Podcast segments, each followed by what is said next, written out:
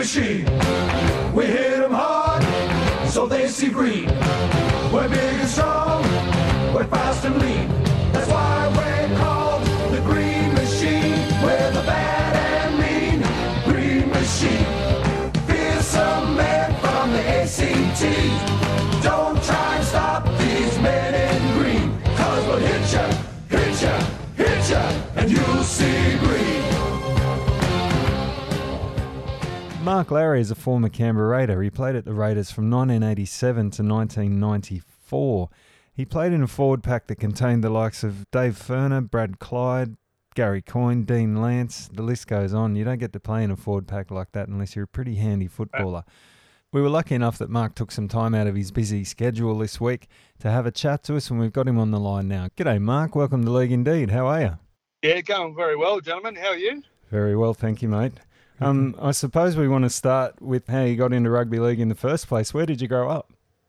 Yeah, look, I originated from Orange, way back in the country in New South Wales. Basically, it was back in that day, you either played rugby league or rugby union, and just all my friends that I was associated with sort of were into rugby league, so I tagged along with one of my mates whose father was one of the coaches, and never looked back from then. And then you played with the Hawks, is that right?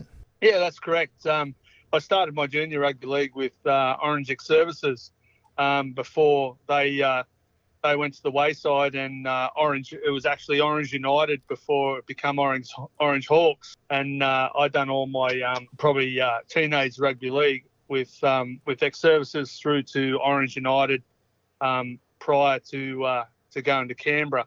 Did you get spotted at a rep game or something like that to get signed by Canberra? Yeah, look, a lot of my junior rugby league, I'd played a lot of representative football. I started off with the PSSA primary schools New South Wales rugby league side, and basically we done back in 1980 that was we done a tour of Queensland.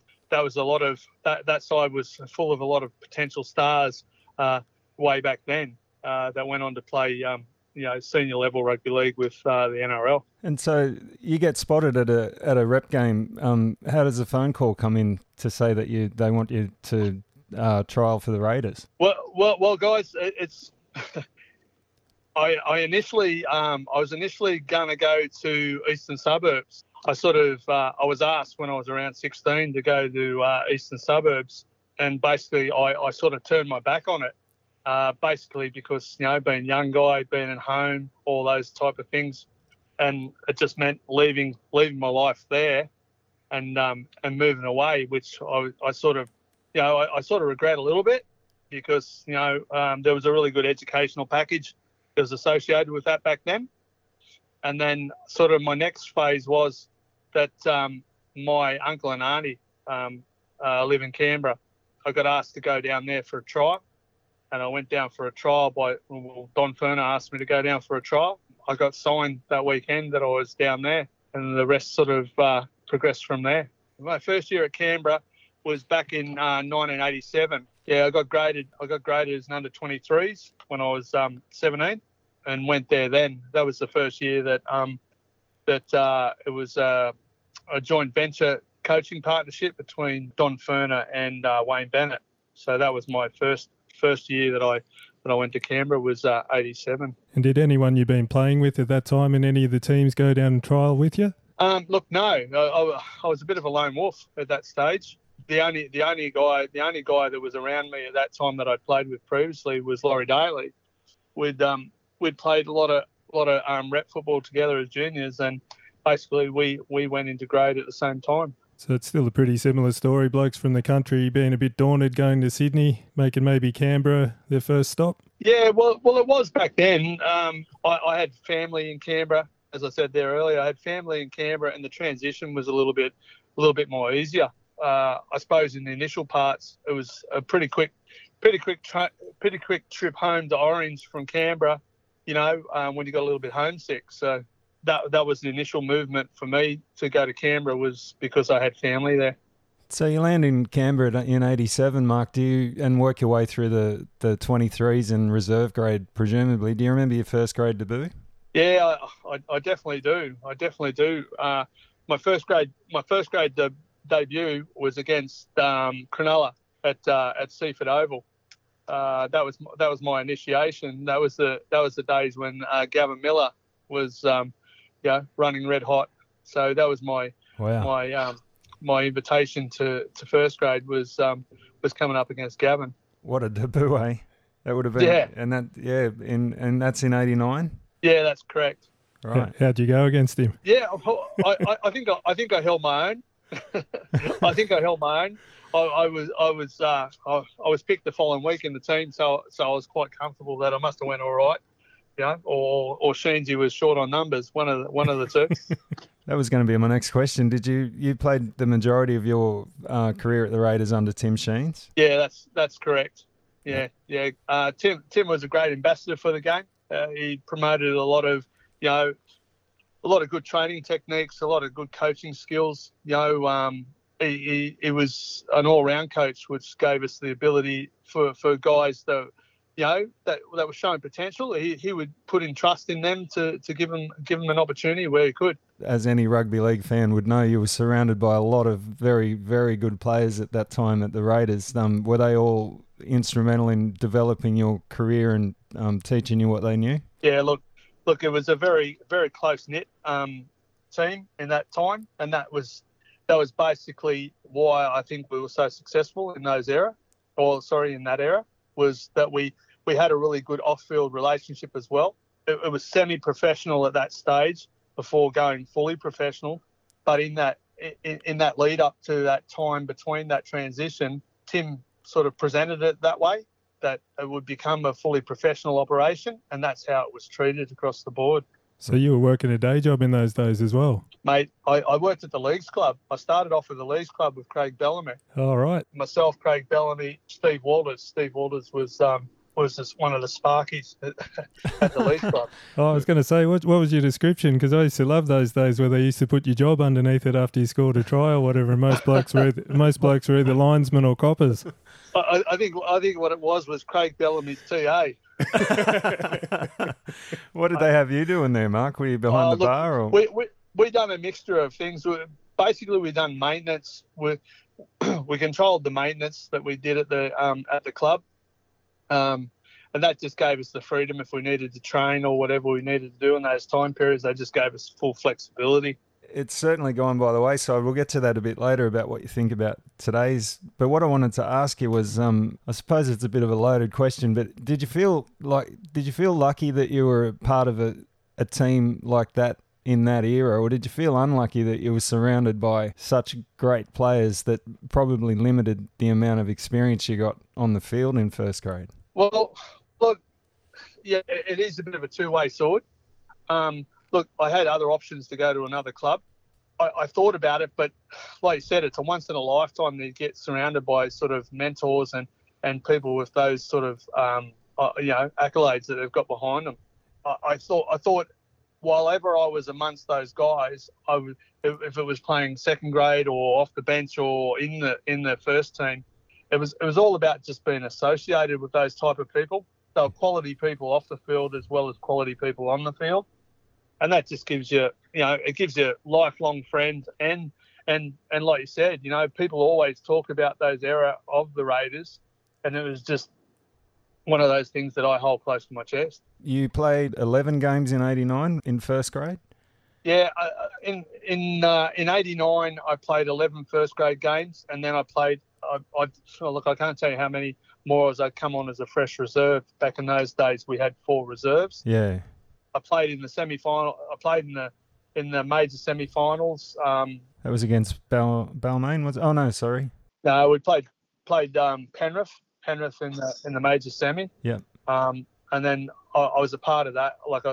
Back then, we had all 3 grades in finals contention, and basically, I got because I was a fresh reserve for first grade for the first preliminary final, and then the same for coming up to the second preliminary final, and he gave me the option of playing in reserve grade that day. I played half a game in reserve grade against Parramatta and then basically got taken off, and we were leading that game and we would have had three grades into the grand final. But basically taken off there, but we got the victory over Penrith that day, which led us into the grand final. Yeah, and you were part of the squad for grand final. Yeah. Right? Yeah. What's your memories of that day? Oh, absolutely amazing day.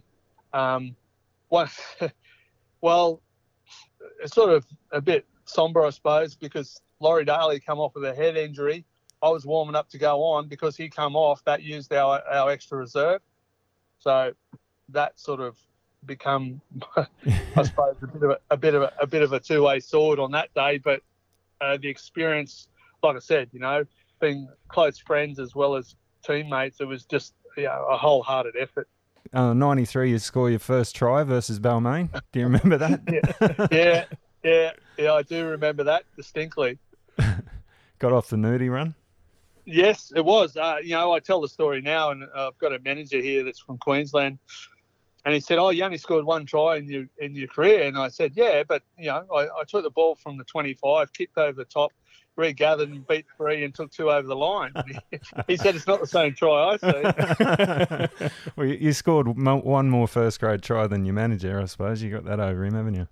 Yeah, that's it. That's exactly right. But yeah, it was a significant part because we were in a regrouping phase. Because in 93, or I suppose the end of 92, we lost a lot of players because of salary cap and issues like that. And then we just regrouped from there.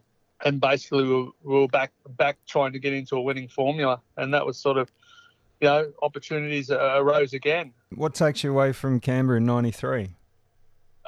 Well, I played there in '94. Oh, sorry, mate. I've done terrible research. That's all right. I played there in '94, but what actually happened, guys, is that I put two discs into my spinal cord. Oh, I didn't know that. And yeah, I had two levels of my neck fused. I had C4, C5. Levels of my neck fused. Right, and how long did that keep you out for? Well, it put me out for sort of probably the last maybe 5-6 rounds of the comp. But then once again, after I had surgery, I had to go and get. I probably shouldn't be saying this, but I had to go and get a specialist report done, and I went to where was it? I went to North Sydney and. Sent a spinal surgeon, and the spinal surgeon wouldn't clear me to go back and play. So that sort of put a dampener on where I was at with the Raiders. So when it come about my time to go back to country rugby league, it was taking, I suppose, my own life into my own hands on where I was at with it. So I suppose nowadays it's a medical retirement. Well, that's pretty much what it is, guys, is that. And I had the option of staying at Canberra and coaching with Craig Bellamy, but I was sort of like I was in the hype of my career. I was playing first grade. I was, it was coming on to Super League. There was all avenues opening up as a player. And basically to take that injury, it just sort of I suppose dampened me a fair bit. In that regards, and I still felt I had a lot to offer. So I moved back home to Orange, and I went back home to Orange, and I said, look, I still need to play. I felt that I could still play. I just went back where I suppose the Country Rugby League gave me a little bit more time in my reaction time, and that's basically where I sort of went back, and that's where I ended up over at Cowra. So, you go back to Orange and then you end up in Cowra and you're captain coach at the Magpies? That's correct. Yeah, captain coach the Magpies. It was a good learning curve. Some very good players that were associated in that team. Some good young fellas. What I took away from it, like Woodbridge Cup was sort of our high competitor, like, what are they called? Is it Grenfell? Grenfell, Grenfell. Yeah, Goannas. Yeah. Basically, that was they were offering a pretty good package to a lot of the good players around there, and it was hard to sort of mitigate that, and sort of you're trying to instill I suppose, a lot of professionalism, or trying to get that professionalism within that team, because they had raw ability. There was no doubt about that. That team had amazing raw ability. We won the Westwall on knockout in pre-season. We'd done that, and we come into the comp and going, sort of going quite well. And then we had a numerous, we had a fair few injuries associated with it, and we didn't have sort of the calibre of, I suppose, of reserve grade players, because they'd either gone to Grenfell or to those second division clubs to play, and we didn't have the sort of cattle to back up the injuries that we had.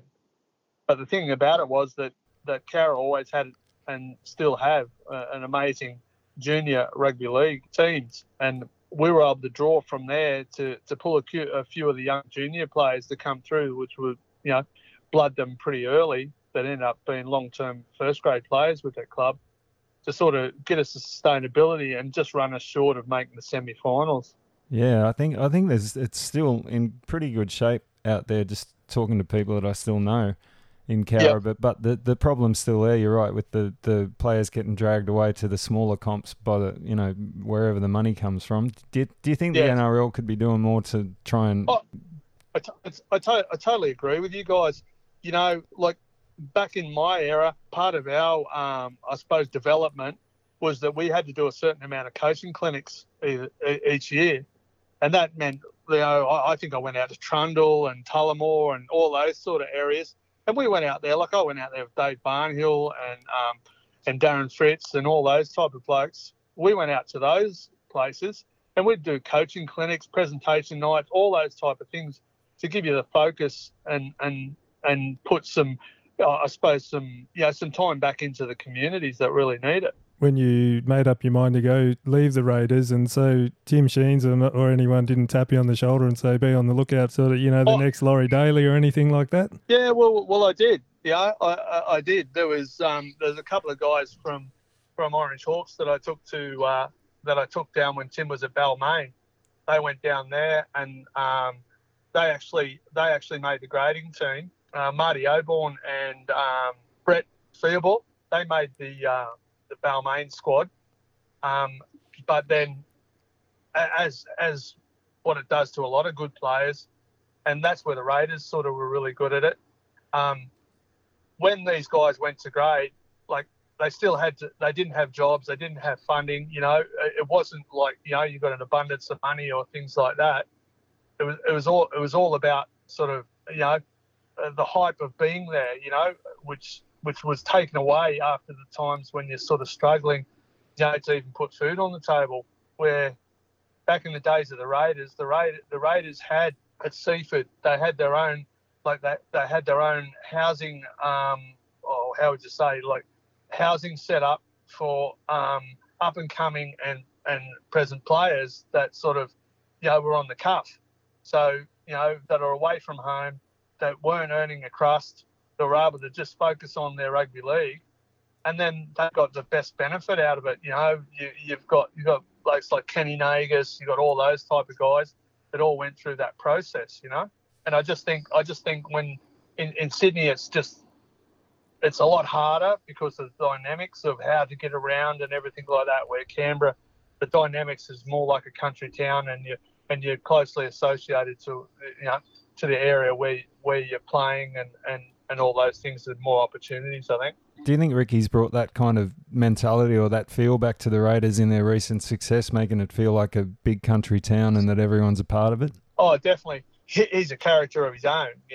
He breeds success. He breeds enthusiasm. He supports and mentors at a high level, and he expects that.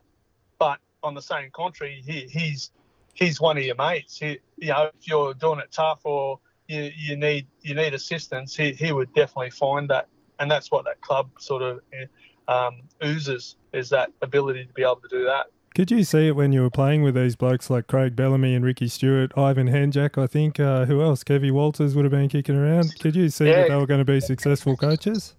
Oh, look. Craig just bred enthusiasm. He's got this bulldog attitude that, like, even as a player, you know, even as a player, he would go to the end of the earth to protect you, do things for you, you know, and demand the same respect in return, you know. He would put himself on in the line of fire, and he'd expect you to do the same thing for him. Is the picture of Craig we see on the TV when they put the camera on him in the coach's box, is that what he's like in real life, or is that when he puts his game face on? Look, he's passionate. That's the way he played. Yeah. That's the way he coaches. You know, Craig is a person you would not find a better person or more loyal person than what you'd find with Craig Bellamy. And that goes for all those guys that were associated in that era. You know, we've had times, we've had reunions and things like that, and look, the passion and the excitement is still around that, because you never forget, like, that for a lot of, or for all of us, was the first grand final basically that was taken away out of Sydney. You know? Yeah, it was too. You know, and goes down as one of the best grand finals ever. And to do that with people that you admire, and do that with people that you can say are your friends, is just an ambition of what you like to be through your whole life. So on the other side of that, who'd you used to hate playing against? For any reason. Yeah, look probably Gene Miles. Oh, yeah. Gene Miles was one of those players who's just big, strong, you know, sort of unorthodox, ran hard, played hard. He was sort of, he was one of the, one of the complete rugby league players. He was, you know, I through my career, like, I've got a lot of respect for all the players I played with and everything like that. But I thought Gene Miles was one of the most hardest and consistent players that I ever played against. And who was the bloke on the Raiders team that you not admired? Who did you look up to the most in that era, in 89 to 94? There's a few to choose from, mate. Sorry.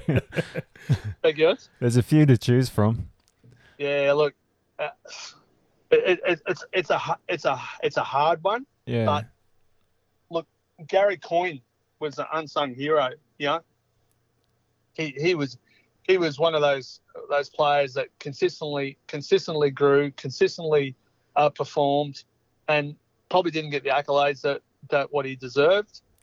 But he was one of them players that sort of, you know, probably between him and Gary Belcher, I think, were the two players. Yeah, that's a good answer. Yeah, I often think that, yeah, guys like him and Dean Lance get overlooked just because they were workers. Yep. But you know, every team needs them, right? Oh, definitely. Yeah, they were the backbone. They were the backbone of the Raiders. You know. Yeah, and could chop me in half. Constant performers. You know, they certainly build the platform. You know, for the success that the Raiders had. So you're living over in Perth now. Do you keep up with the NRL? Do you watch much in a AFL-dominated state? Yeah, look, I do, because primarily a lot of the guys over here are from eastern states. You know, there's a lot of people from Queensland and New Zealand and places like that still thrive on it. When I first originally come across, it was AFL-dominated, but you know, you sort of, as playing professional sport, you sort of appreciate that. You know, you appreciate the efforts of what people go through, because you know what you need to do to train to play at that level. But yeah, look, I always look forward to an Origin game, or look forward to the NRL starting up, because, you know, it's sort of the passion and the banter that flows around, and sort of, I suppose, the exposure now that I suppose through Fox Sports and everything like that, that's gave the game. It's sort of, it's opened it up to everyone, you know. And I think it's a great thing, and I look forward to it every time I get an opportunity to watch it. And are you involved in any of the local clubs in WA? Yeah, look, I'm not, guys, and that's only purely because of the economics, I suppose, of work. You know, just the logistics of where this is, where I work at. and things like that just make it hard to sort of stay, I suppose, in tune with what's going on down there, you know? Yeah, so you're not open to a assistant role with the under-6 Joondalup Giants with me, mate? Well. Look, there's something that roars in your belly that you love to do it. It's just committing to it. That's the thing. You know, you don't like to say, yeah, you're going to do it, and then you can't commit to it. I've got a nephew that my sister lives in Port Hedland, and he was a pretty well. He's a handy footballer. You know, he represented from the top end up here, and then he ended up getting a gig with Newcastle. But similar to that process of what I talked to you about earlier, about going to the big smoke and then sort of, you know, not having family around you, not having that interaction or that close knit sort of camaraderie behind it. It's sort of he ended up coming home, and you know he's back up here and he's back working.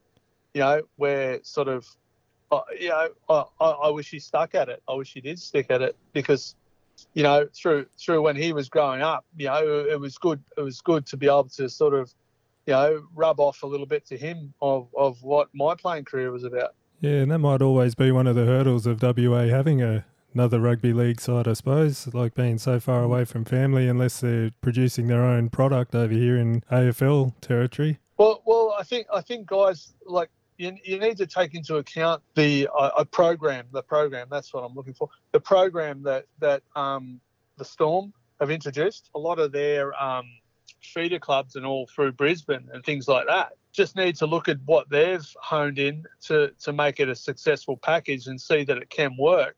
But once again, you can see how close-knit they are, and that's pretty similar, or very similar to the way it was at the Raiders back in those days. Yeah, it's an excellent blueprint that if Perth ever puts in for another team, which I presume they will reasonably soon, it'd be a good blueprint to work off. Oh, definitely, yeah. Definitely.